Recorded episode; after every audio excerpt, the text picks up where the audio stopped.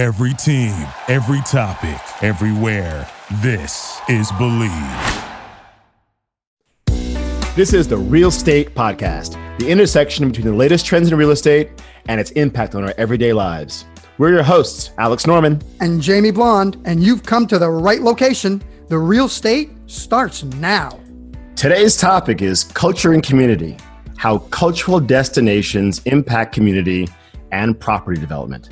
We are really excited to have today Walid Wahab, the founder and president of Wahab Construction, a boutique construction firm in Miami that has been a leader in the high end commercial and residential construction market for 28 years. Walid, welcome. Thank you. Good to be here. Uh, perhaps you could give us a few minutes on your background and um, your involvement in the community.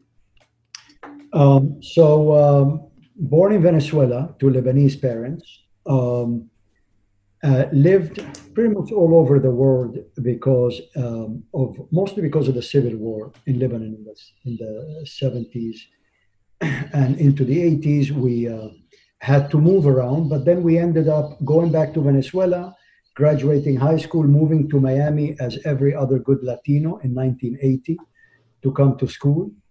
And um, I have um, I attended the University of Miami um, with a degree in architecture and civil engineering.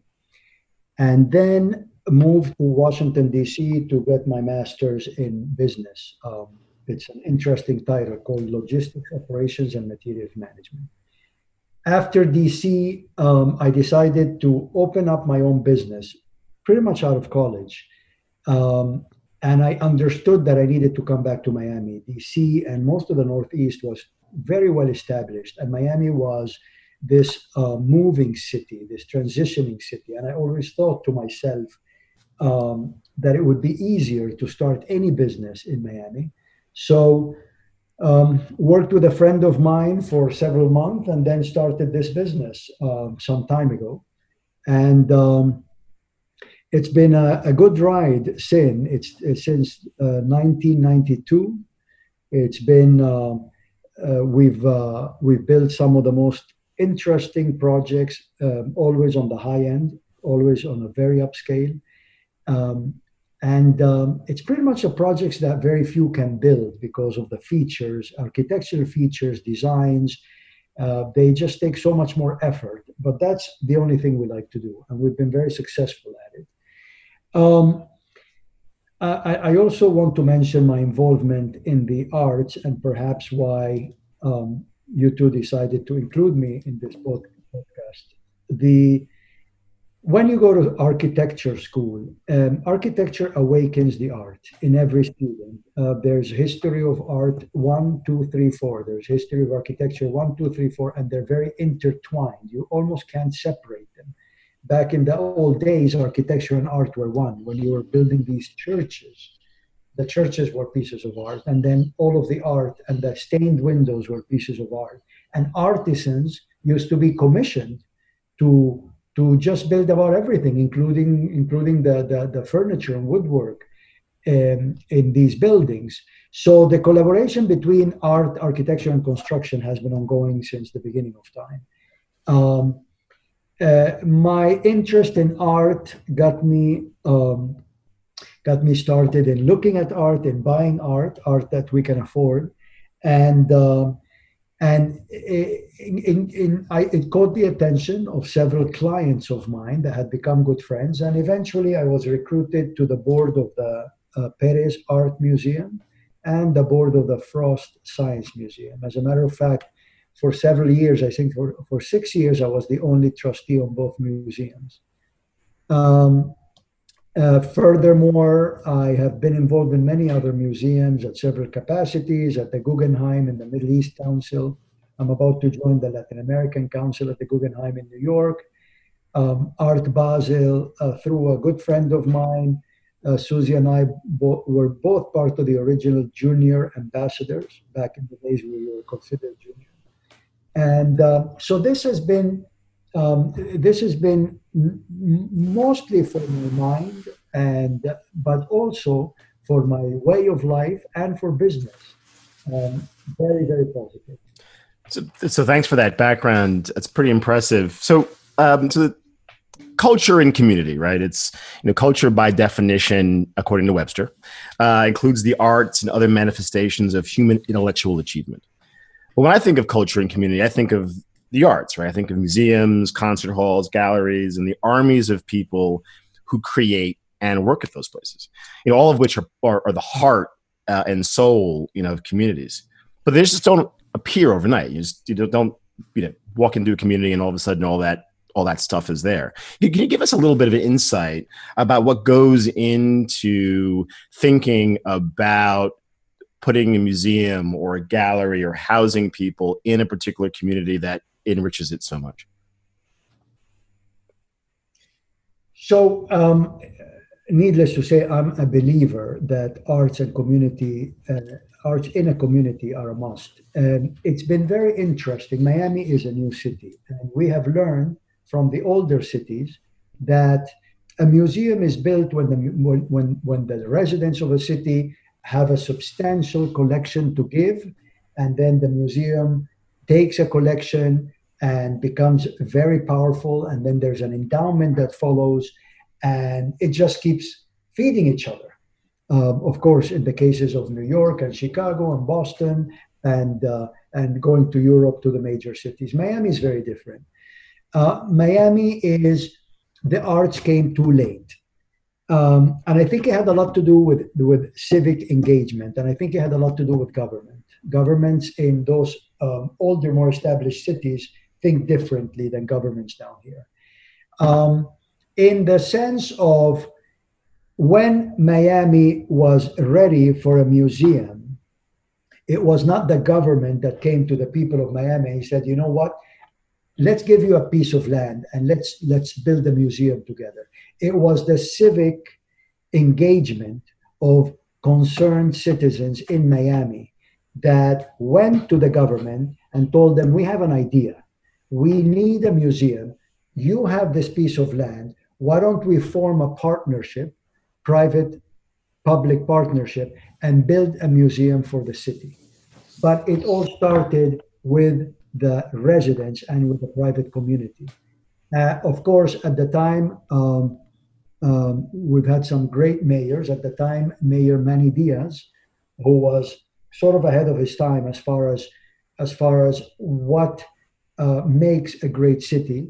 Um, very friendly with the mayor of LA and the mayor of Chicago at a time, and he fed from them, and vice versa and he pushed it. He pushed it as hard as any other uh, government official could have pushed it, and he made it happen.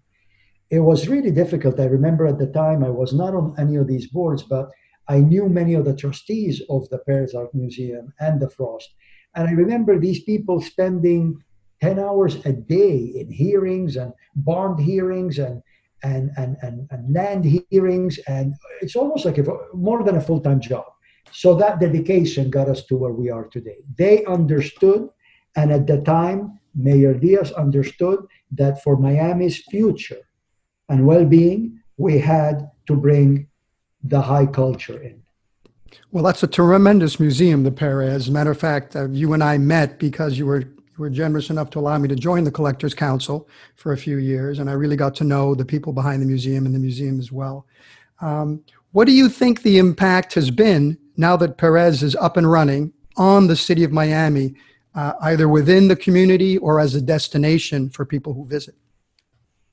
Well, I, I, I hope I'm not completely biased, but as I travel and people ask me where are you from, and I tell them I'm from Miami, the first thing they mention is the Miami Heat, and then they mention the, they mean the beach. You mean being on the beach and sweating? You mean, or the basketball team?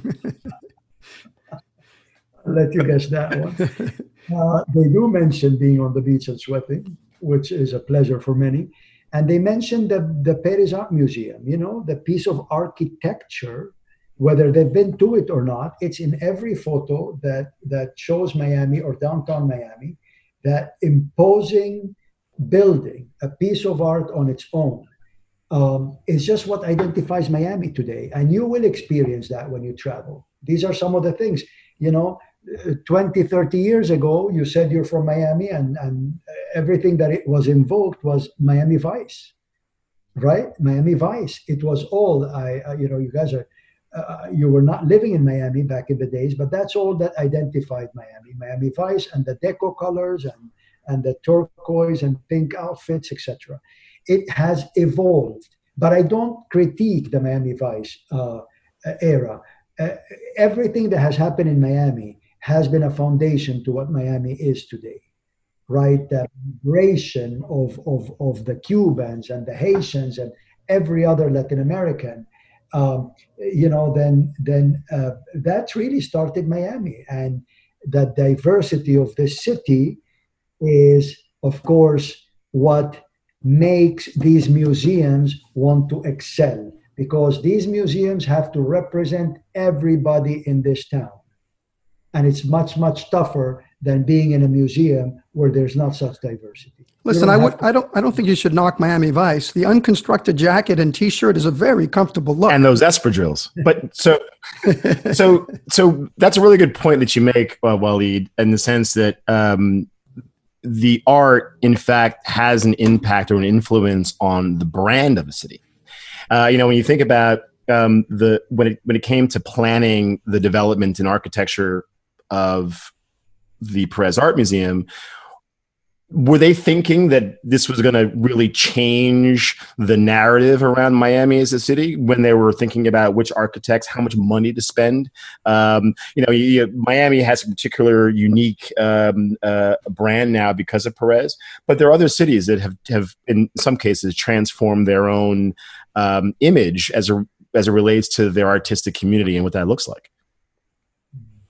Um, yes, Alex. Uh, you know, the, the reality is that the Perez Art Museum wanted a star architect, a star architect. And star architects sell. They've been selling for many years. Basically, you know, uh, you know, of course, we don't need to go back to Bilbao. No one knew where Bilbao or what Bilbao was, and now all of a sudden, everybody knows what Bilbao is, and it's it's you have got to give 100% of that credit to Frank Gehry's museum and the building. And so people started understanding that architecture was such an important factor. And I don't know what took us so long. Why do you go to New York and Paris and London? Not because of the weather, you go because of the architecture, because the first thing that strikes you is the beauty of a city. Whether it's Paris because of perfection, New York because of its grit, yet immense power in these high rises, uh, or Chicago. Um, so, so architecture attracts tourists and it attracts people. Um, we went through a period of time where architecture wasn't really that important to, for, for developers. But then, many, I would say about 20, 25 years ago, um, people started understanding wait a minute you know we need a star architect. And it doesn't mean that regular architects don't do a, as great job. Star architects like star uh, pop singers like uh, like star uh, artists they just command more attention faster. That's all. So uh, i the perez art museum i remember they went number one they had the most impressive construction committee uh, as a contractor. None of the people in this committee were contractors or architects, but they knew more about construction architecture than I do. And they really got engaged and they flew. They flew to Europe, they flew to North America, they flew everywhere to visit these buildings, these museums of the architects that were being considered. And it was an exhaustive effort. And there was a lot of back and forth. And I, I, do believe that that they chose Herzog de Meuron. I do believe that they made the right decision. And uh, you know, back in the days, we didn't know, but today we can prove it. The building is the building is not only beautiful, uh, the building is very Miami. I don't know if you know this, but many of the li- listeners might be interested to know that the two things that inspired the architects to design the, the structure is the banyan tree of Florida which has this huge canopy that throws the roots down. And then when they hit the ground, they become columns. And the um, houses, the floating houses uh, down by um, Key Biscayne, Stiltsville, They were taken for a tour of Miami and they were shown the Everglades, Stiltsville. And so, Stiltsville, they understood that they wanted to elevate the building for flood, um, just elevated. Those houses look great. 50, 70 years later, they look great. And then they created this canopy, which is the main roof of the building. The galleries are hanging from the roof, and it throws all these columns down. So the brilliance of architects that come into a city, spend some time going around and, and figure what they're going to give that city back that identifies with the city and its people is impressive. Um, and, and so that's what happened here. Uh, the, the Perez Art Museum selected um, Herzog de Meuron, the building. The other thing that is worth mentioning is the materials that they selected. They selected poured in place concrete, indestructible, and it ages beautifully. They selected teak, ages beautifully, and they selected glass. And, and they gave us views everywhere. As we all know, museums don't want windows, they want walls uh, to exhibit art. I, I remember a conversation with the architects, and they said, There's no way you're going to have a windowless gallery on this site. This is one of the most beautiful, if not the most beautiful site we have ever worked with. Every gallery will have a window. And so, again, great stories that developed into this. Yeah, that's interesting. You mentioned the, the location, right? I think that um, uh, Perez Art Museum lucked out in a way that is it, it's beautifully situated at the same time. It's fairly accessible to the community in which it serves, right? And so, you know, it, when you think about um, in in various different parts, different cities in the United States and around the world, you know, a lot of the the the museums and the cultural institutions are accessible, right? You can you can you can get to the MoMA or the Met with the Metro card. Um, some cities not so much uh, you know we look at the getty beautiful uh, on a mountaintop but as far away um, from the community uh, as, as it can be right? And so i think they have a moat. Right. So um, but i think it's important to be able to have a great balance right? Because when you think about the reflection of both the um, as you mentioned the uh, the the environment, uh, the communities with the stilts, uh, but also reflection of the the access in which the communities can actually be able to appreciate um, this is, is is quite important. Yeah, um, excellent point. So, uh, museum and community. You know, we go back to community, which is your first word in this conversation. It is about community it is about access. It is about access to everyone in the community. It is about representing everyone in the community. It's about bringing every child from every school in that community to the museum. Um, if you want to build a museum in its own mountain, then you know you better have the billion dollar endowment, and that's what happens. You know, the Getty came with it, it's I don't know what the endowment is today, but certainly over a billion. Um, and so, yeah, you want to build a mountain, and you want to, you know, make it. And the intent was not to make it difficult to access, because Richard Meier, the architect, is a hero of mine. Um, but the intent was to make an experience wow you know so you you first get there you have to drive because it's right off the highway. No one can walk there. And then when you get there, you queue in the line and then you take the little train up. And then when you're up there, you're in Nirvana, right? Shangri-La. Um, when you when you go to these museums that make a point of of being in a, a most dramatic and beautiful landscape, you have to have that endowment that you really you know you're okay you know everybody come but you know not everybody has to come right, right? right.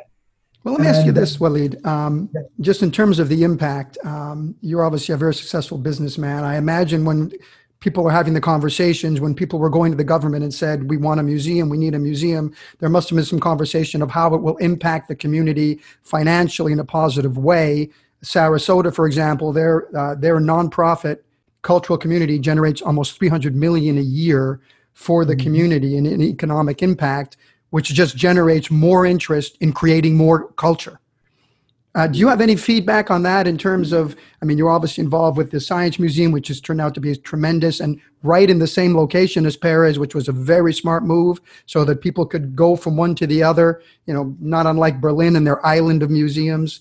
Do you mm-hmm. have any information, or does or or does Miami keep track of the impact economically of these institutions?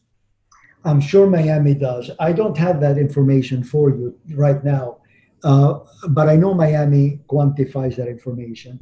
Um, there's, uh, you know, worth mentioning, we could not have a art community conversation without talking about the Knight Foundation. And the Knight Foundation is, um, I remember many years ago, they commissioned a study, and it was a nationwide study uh, about what makes people want to move to a city. And to everyone's surprise, you know, we had parks, schools, art and culture, um, weather, etc., etc. Art and culture made it to the top almost in every one of these studies. And I remember they distributed that study maybe 10 years ago. I'm, I'm sure it's available. And it was kind of a wake up call of how Americans really yearn for art in a community. Um, today, uh, I can tell you, though, uh, related to your question, uh, uh not as much the museum, because we have Perez Art Museum, the Bass Museum, the ICA Museum, the MoCA Museum. I mean, we have some great, great institutions in Miami. And then, without even going into the private collections that are even more impressive. Um, today, the arts in Miami, and, and there's a direct link between the arts in Miami Art Basel and the economic benefit to Miami-Dade and Excellent. You know, it's funny you make you make up interesting comment about uh, neighborhoods, etc. And Alex brought out an interesting comment about that. In my experience, whether it's Soho in New York or Wynwood in Miami or downtown LA, neighborhoods that are more industrial, that are more run down, artists congregate there. It's cheaper to live there. It's cheaper to have warehouses to work, to house your art, to do to do the things that the creative the, the creative processes, and that then follows with bars and restaurants and commercial space and residential, and then things that you might get called into expensive homes, expensive construction. Do you see that as, as a real trend? And is that what has happened in Miami or what is happening in Miami, whether it's Wynwood, et cetera? And how does that play into maybe your business? Yes, unfortunately, um, I, I can I benefit from it, but it's very unfortunate. I think I mean I can benefit from many other things, but I um, it's unfortunate to me when I see a neighborhood of creative artists uh, having to leave because of the rates going up. Um, of course, it, it happens everywhere. It is a very American thing more than European or other or, or, or other places. Um, uh, I think developers here are much more aggressive. Uh, of course, we've seen it in New York. Today, there isn't an artist, um, an up, and coming artist that can live in Manhattan, right? Then they went to Brooklyn. They can't live in Brooklyn. Then they went to Greenpoint. They can. So, you know, how far do they have to go? And frankly, you know, 20, 30 years ago when we went to New York, I used to love to go walk by Chelsea uh, and by uh, uh, the Lower East Side. And there were all these artists in halls in the walls painting and stuff. None of that anymore, right? Now it's all of these expensive galleries. They're still beautiful to look at. But we, uh, the, the gentrification of these areas and the restaurants and, and the rents going up and the values going up, I think it's very hurtful. We we uh, in Miami, it's happened. It's happened to the point where you know I'm involved with the New World School of the Arts, and I'm involved with a couple of the local arts organizations. The artists are starving for space. These kids are graduating from the New World School of the Arts, one of the best schools in America. I think it's a top three or a top five, and they can't find room to work. So I I dedicate the, the, the, lower level of my office building to them. So there's uh, two or three artists in residence since I bought the building, and they just work. We give them a stipend. They work down for a year, and then they move on. And then people like Craig Robins and Rosa de la Cruz and and many of the local art patrons, you know, they they will try to accommodate, but there isn't enough room. And so then they went to Wynwood, and of course, Wynwood, we can't even go to Wynwood today. So, what fun is Wynwood without the artists? Um, uh, you can't even park your car now, right? It's restaurants, etc. Um, and uh, and so then they went to Little Haiti, and then they went to west of Biscayne and west of the Northeast Corridor. But now there's major, major developers, as you know, that are buying up all of Little Haiti and you know, all of well, you know, you know, it seems as if that it would make sense is to create um, an area for just housing um, communities for artists, right? I mean, sort of live work that's dedicated for artists specifically, um, so that in a way um, you can continue to fuel um, the artistic integrity of a community rather than having it move from one place to the other. I mean, New York's a great example. Soho used to be the place, now it's turned into like the shopping mall, uh, and then it moved yeah. to Chelsea, and that you know that's the place now. It's moving to Queens, and so so just things are just moving, and as a result, you're leaving this sort of vacuum uh, where once was a great artistic community, then became a great commercial artistic community that then now became sort of a wasteland of, of shopping centers and retail the high end. And then and then that's it. And so it how do we keep the artistic integrity and the, the artistic um, uh, community where it needs to be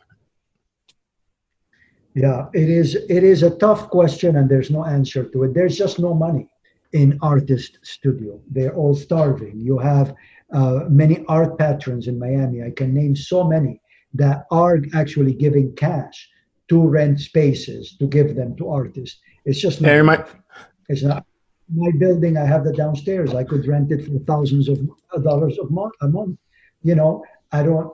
You know, I own the building. It's a small little building. It costs me nothing. So if everyone had a little bit more of that attitude, I think it would work. But that's not that's not the attitude in this society. Could you give those names again of who's giving out cash exactly?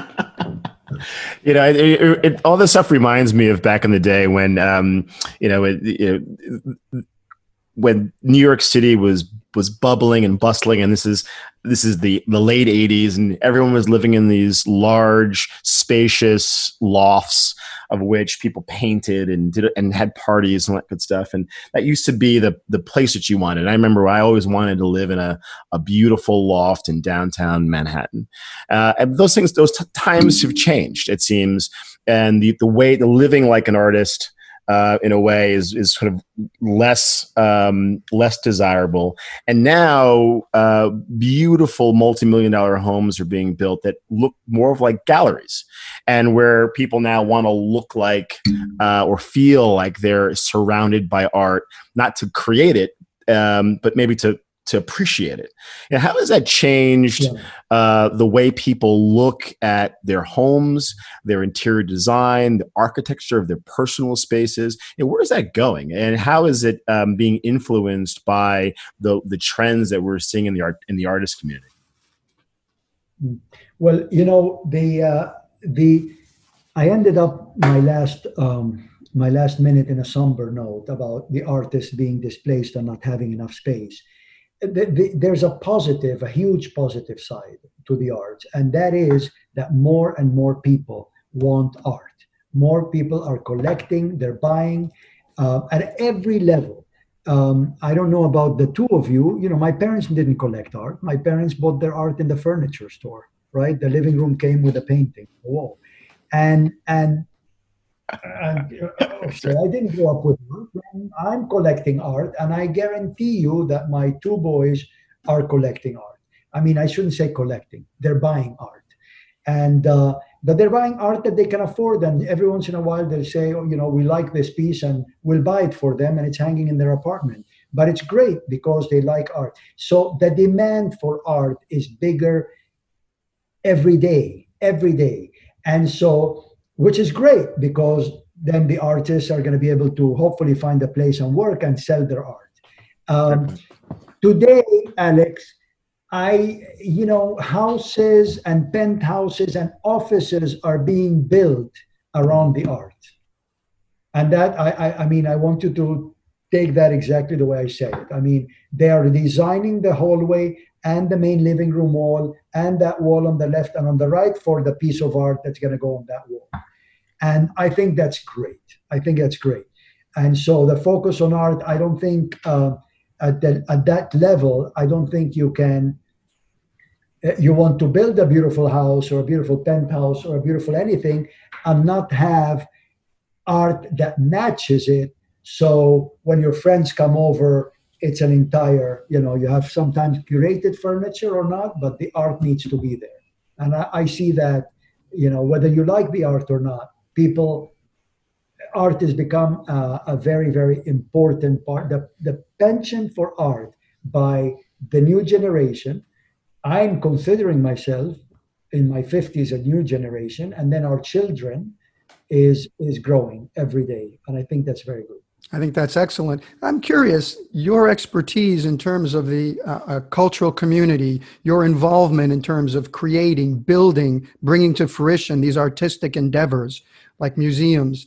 Does that is that a selling point? Does that play into your business and your and you're being picked by people who if they want to build a home that can that can where they can show their art i would think they'd want a builder that has the kind of experience in what it takes to show art in a museum for a city let alone how to build a hallway or how to build an open plan that helps for the art that they want to show I think um, my, my reputation, my own reputation as a builder, um, it, it, doesn't apply that much to it. I think my own reputation as a builder of of very of, of upscale spaces to exhibit art um, it's been years in the making, years in the building, and it's basically it's also um, a collection of names, uh, Jamie, as you know, because Mr. and Mrs. whatever um, I build their home, and then their best friends come and they'll hire me because they've spoken so well about my quality and craftsmanship and, and professionalism. So, but I tell you what is a direct relationship between the arts and my business is Art Basel.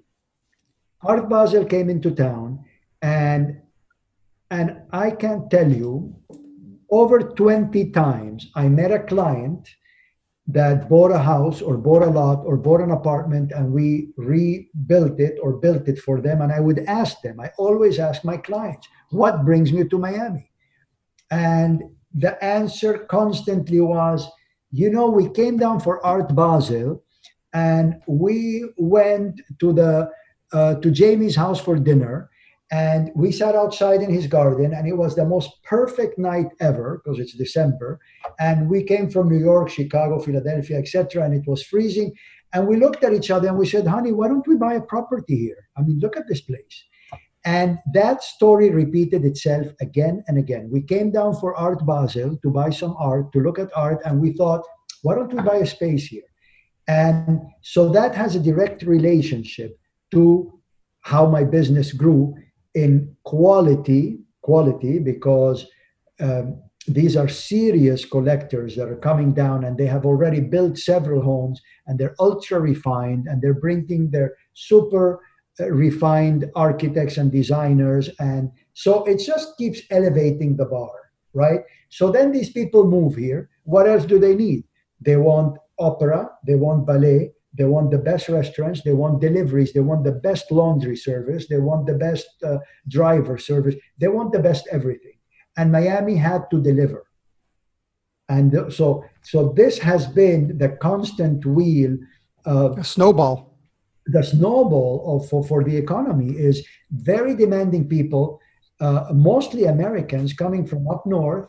And today, San Francisco is a huge factor well, you say a snowball. It's more like a melting snowball, right? it's nothing quite like I think quite like a seventy degree evening in December to get you to buy some art.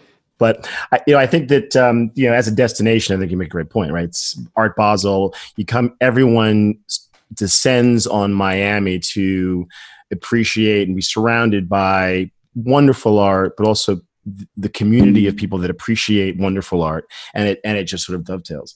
So, so I think um, when you put all of those pieces together, as you mentioned, you got Art Basel, you have um, great, great work, you have then the entertainment that uh, gives people a reason to stay and then want to live.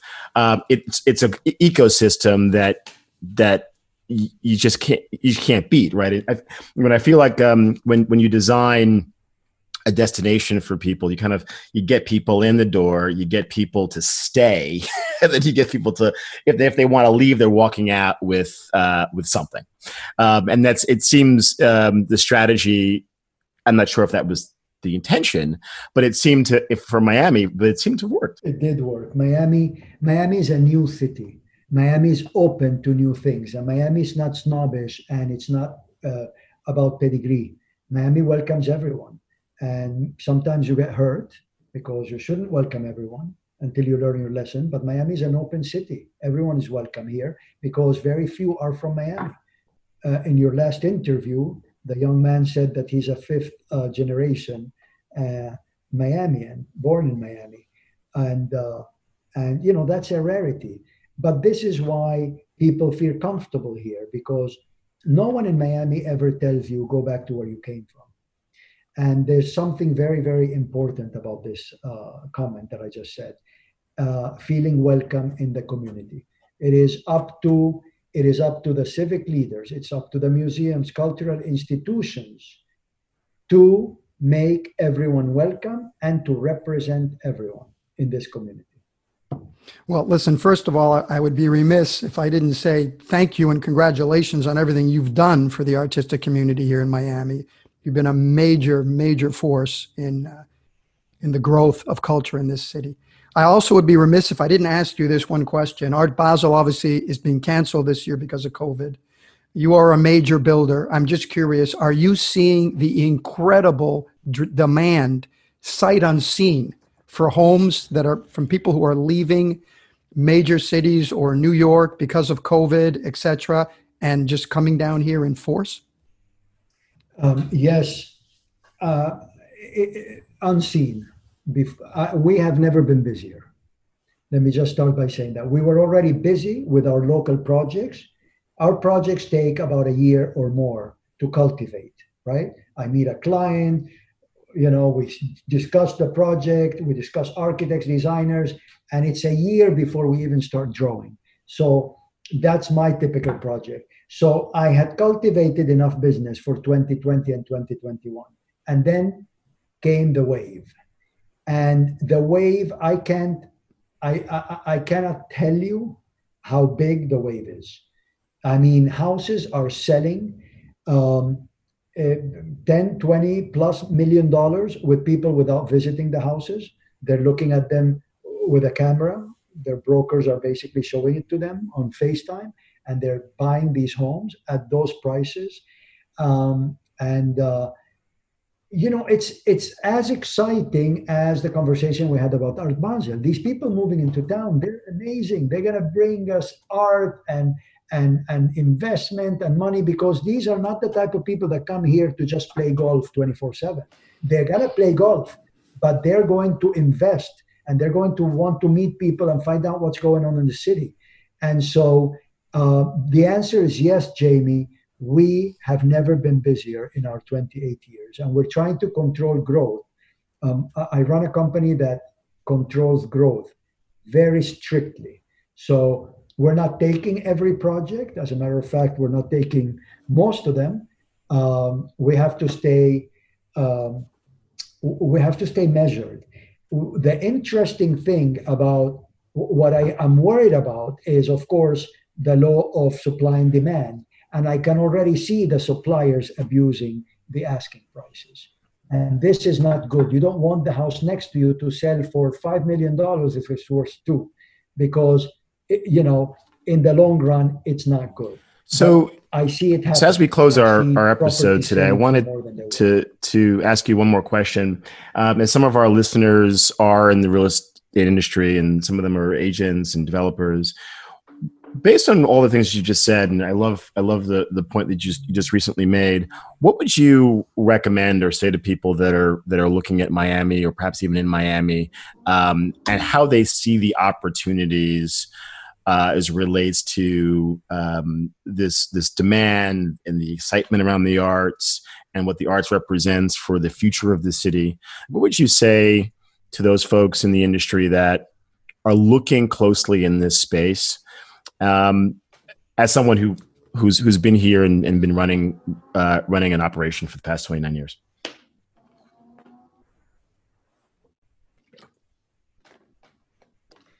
Uh, so the question is about Both. what would I say to the newcomers or to the people that have been here? Both. Uh, I'm very bullish in Miami. I have been I have been a big fan of Miami, and I believe in Miami. I have been here for 40 years now. I remember Hurricane Andrew hit Miami. Uh, Key Biscayne was destroyed. Water came in from one side to the other. Everyone said Key Biscayne is over. Miami Beach, no one's gonna ever buy a house on the water. I tell you, within a year, less than a year, people were buying back those houses for record prices, and we look at where they are today. So, of course, we do have. I mean, I, I do believe that there's a global global warming issue. Um, I just don't believe it's happening as quickly. And I think people moving here just want to enjoy the house on the water, and they want, if they can afford it, and they want to enjoy living on the beach if they can afford it. But even if you can't, any investment in Miami is a good investment. I am very, very bullish on this market, uh, real estate wise. I am very um, optimistic about the art and culture scene in Miami and where it's going to go in the next two, three, five years. Um, you look at all of our museums, um, all of our museums have grown exponentially, not in quantity, in quality. With we have some of the most amazing directors in these museums um, the private collections. So we talk about the arts and we talk about the cultures. Miami has a bright future. What we need to fix in Miami, again, the government needs to fix traffic and education. That's that, that makes sense to me. Uh, less traffic, I'm in. Maybe they should be educated on the traffic. Would be the way. it's not sustainable for us to to sit in traffic so long. It's not so people don't want to. You know, traffic is one of the factors that people avoid in every city. And Miami, you know, is get was getting really bad. We forgot about it because our our short-term memory. Uh, we forgot about it because of COVID. So the streets are kind of still empty. But you know, with how many thousand people move here every day? how many every one of these buildings uh, brings three four hundred cars into that street um, and so and they keep coming and they keep coming. And of course the, on the education side i think uh, you know we we we have a lot of work to do. It's, it's funny you bring that up because we were just talking to somebody in la and they, I, we were asking what's covid like and they said i'm loving it. My hour and a half commute is now 12 minutes. There's nobody on the street. So so listen so i wanted to to to, to end this episode wanted to thank you very much um, Walid for spending the time with us and sharing um, your wonderful insights on uh, the culture in community here on the real estate Thank you very much, Walid. Hope to uh, hope to speak to you again soon. Thank you, and I hope that um, what I said uh, will inform many of your listeners.